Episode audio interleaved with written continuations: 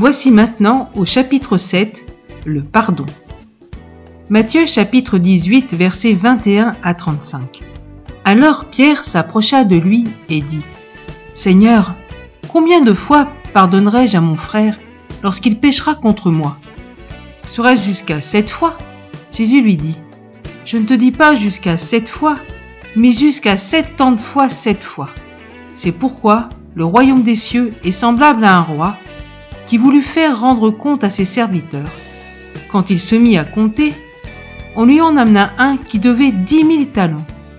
Comme il n'avait pas de quoi payer, son maître ordonna qu'il fût vendu, lui et sa femme, ses enfants, et tout ce qu'il avait, et que la dette fût acquittée. Le serviteur se jeta à terre, se prosterna devant lui et dit, Seigneur, aie patience envers moi, et je te paierai tout. Ému de compassion, le maître de ce serviteur le laissa aller et lui remit la dette. Après qu'il fut sorti, ce serviteur rencontra un de ses compagnons qui lui devait cent deniers. Il le saisit et l'étranglait en disant Paie ce que tu me dois. Son compagnon, se jetant à terre, le suppliait disant Aie patience envers moi et je te paierai. Mais l'autre ne voulut pas, et il alla le jeter en prison et ce jusqu'à ce qu'il eût payé ce qu'il devait. Ses compagnons, ayant vu ce qui était arrivé, furent profondément attristés, et ils allèrent raconter à leur maître tout ce qui s'était passé. Alors le maître fit appeler ce serviteur et lui dit, Méchant serviteur, je t'avais remis en entier ta dette, parce que tu m'en avais supplié. Ne devais-tu pas avoir aussi pitié de ton compagnon, comme j'ai eu pitié de toi? Et son maître, irrité, le livra au bourreau jusqu'à ce qu'il eût payé tout ce qu'il devait. C'est ainsi que mon Père céleste vous traitera, si chacun de vous ne pardonne à son frère de tout son cœur.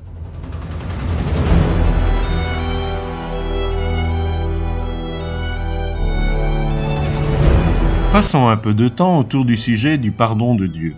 C'est un sujet très important qui oriente notre destinée éternelle, puisque c'est à cause du pardon que Dieu nous accorde dans sa grâce que nous sommes sauvés. En réponse à cette question de Pierre dans notre texte, Jésus va raconter une parabole pour illustrer cette grâce que Dieu nous accorde. Un roi décide de se faire rembourser l'argent qu'on lui doit. L'un de ses serviteurs lui doit une somme astronomique, qu'il est évidemment incapable de payer. À cette époque, non seulement on allait en prison pour cela, mais tout ce qui appartenait au débiteur était vendu femmes et enfants compris. Comment s'est-il mis dans cette situation?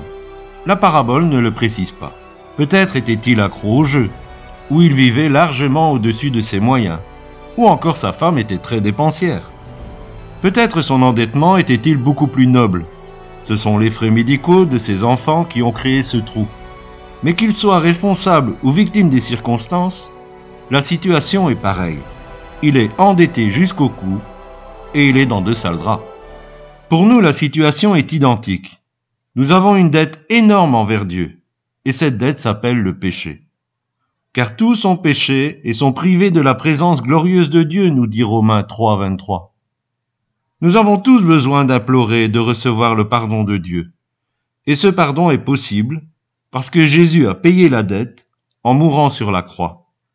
En offrant sa vie pour nous, il a annulé la dette du péché et nous pouvons expérimenter le plein pardon du Seigneur pour nos fautes. Matthieu 18, 27. Touché de compassion, le maître de ce serviteur annula sa dette et le laissa partir. Revenons à notre histoire.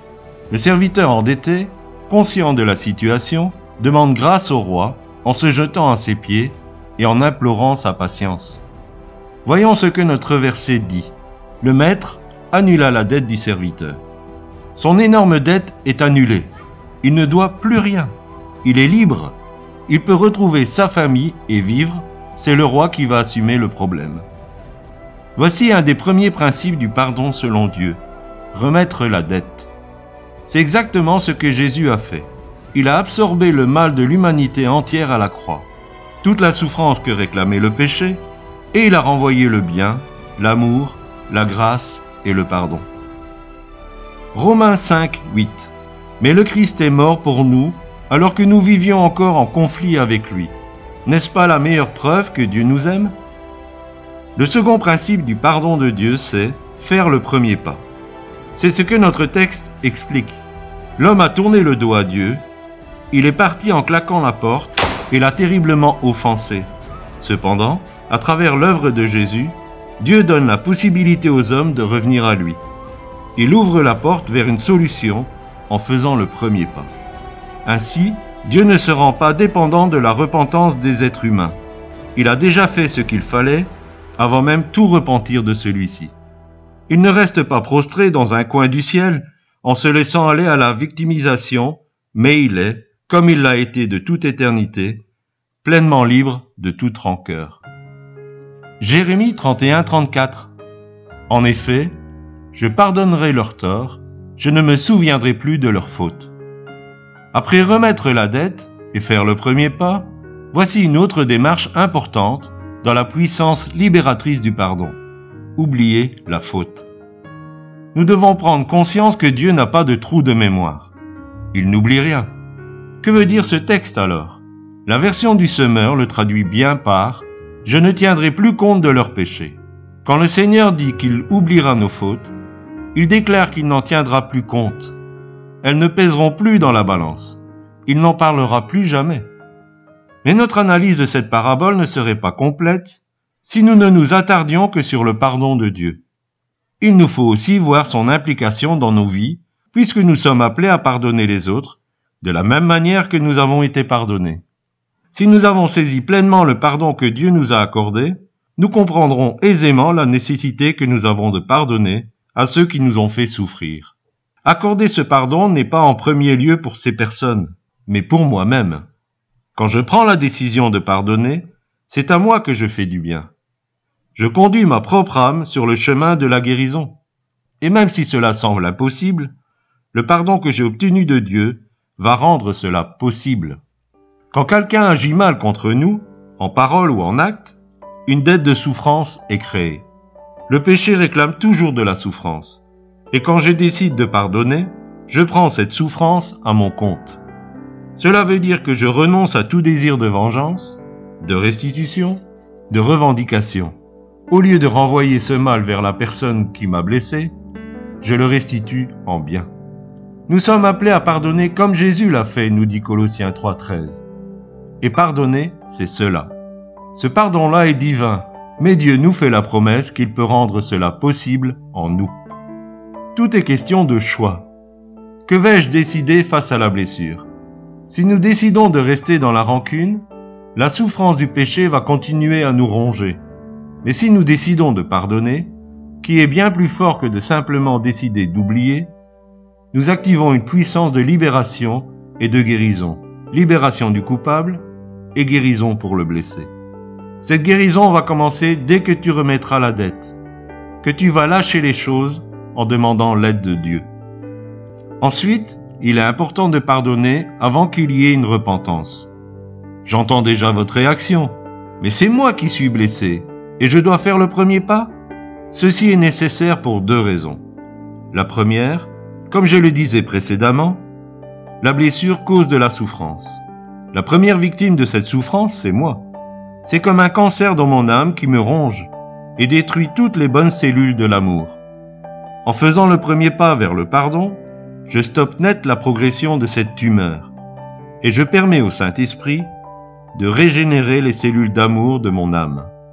Ceci ne veut pas dire que je renoue automatiquement la relation avec celui ou celle qui m'a fait du mal. Il y a des relations qui sont brisées à tout jamais. Avec certaines personnes, une relation paisible ne sera jamais possible. Mais en ayant cette attitude, je suis libre et je peux vivre en harmonie. La deuxième raison, c'est que je ne me rends pas dépendant de la repentance de l'autre. Si je reste assis dans mon coin, prostré en disant Tant que il ou elle ne viendra pas demander pardon, je... Je suis en train de m'enfermer dans une prison qui finira par me détruire complètement. À l'image de Dieu, ne soyons pas ou plus esclaves du choix des autres. S'ils n'arrivent pas à se remettre en question ou à s'humilier, cela devient leur problème, plus le nôtre. Enfin, parlons de l'oubli. Pour avoir mal compris le principe de l'oubli de l'offense, de nombreuses personnes sont tourmentées dans leur âme parce qu'elles n'arrivent pas à oublier le mal qui les a fait souffrir. Peut-être avons-nous vécu des choses terribles dans notre passé. Nous avons pardonné, mais nous n'oublions pas. C'est normal. Ce que le Saint-Esprit veut faire, c'est nous guérir de la souffrance du souvenir. Après cette œuvre de guérison, nous sommes capables de regarder en face ces événements douloureux sans souffrir. Nous sommes capables de voir les personnes impliquées dans cette souffrance sans sentiment de colère, de peur ou de haine. Nous ne vivons plus et nous ne réagissons plus par rapport à ce vécu. Nous sommes libres parce que ce passé ne nous appartient plus. Cette étape est très importante pour la reconstruction des relations, surtout dans le couple. Donc pour vivre cette libération, je dois prendre une décision personnelle ferme de ne plus tenir compte de la faute commise contre moi. Quand un souvenir douloureux revient dans ma mémoire, je le donne au Seigneur en demandant qu'il me guérisse, et il le fera. Lui-même a dit, Je me tiens auprès de ceux qui ont le cœur brisé. Psaume 34, 18.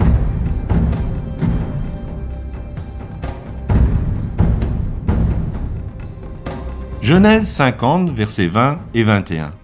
Vous aviez médité de me faire du mal, Dieu l'a changé en bien, pour accomplir ce qui arrive aujourd'hui, pour sauver la vie à un peuple nombreux.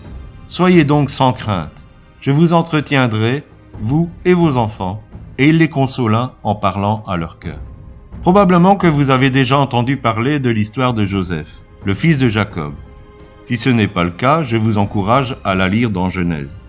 Cette histoire pourrait être l'objet d'un film parce qu'on y retrouve tous les ingrédients d'un bon scénario. En fait, le film existe déjà. Il y a de l'intrigue, du suspense, des drames et même un happy end. Elle est une démonstration éclatante du verset qui dit Toute chose concourt au bien de ceux qui aiment Dieu. Romains 8, 28.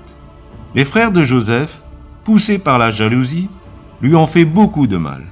En première intention, ils voulaient le tuer. Finalement, ils le vendront comme esclave pour s'en débarrasser. J'aimerais faire le contraste entre la conscience de Joseph et celle de ses frères. Après toutes ces années, ils n'étaient pas encore libres de leurs mauvaises actions. La crainte les tenaillait et ils étaient poursuivis par l'angoisse. C'est ce qui nous arrive quand nous ne sommes pas délivrés de la culpabilité. Probablement qu'ils regrettaient leurs gestes, mais ils n'étaient pas passés par une véritable repentance, celle qui libère définitivement. Leur faute était encore là devant eux. Ils craignaient les conséquences et ne pouvaient pas se pardonner à eux-mêmes. Joseph, la victime, était pleinement délivré de la douleur. Il voyait dans tous ces événements la main de Dieu. Aucune haine, aucune amertume n'avait réussi à pénétrer son cœur, et c'est lui qui devint le consolateur de ses bourreaux. Quel bel exemple de pardon, vous ne trouvez pas? Aussi aujourd'hui même, toi qui m'écoutes, tu peux faire cette démarche, juste en parlant à Dieu. Seigneur, aujourd'hui même, je décide de pardonner à, cite la personne qui t'a blessé. Et je te demande de me guérir de ma blessure et de me libérer de toute amertume et de toute haine. Père, aujourd'hui, je veux être libre. Viens à mon secours, je te le demande au nom de Jésus-Christ. Accepter le pardon de Dieu et vivre la libération du non-pardon est une chose. Se pardonner à soi et être libre de la culpabilité est le sujet du prochain chapitre.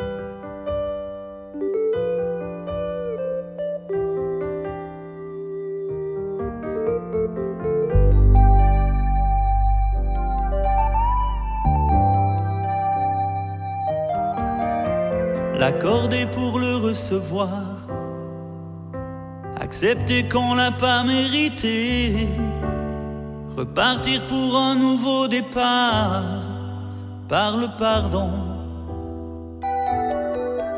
par le pardon, tout recommencer.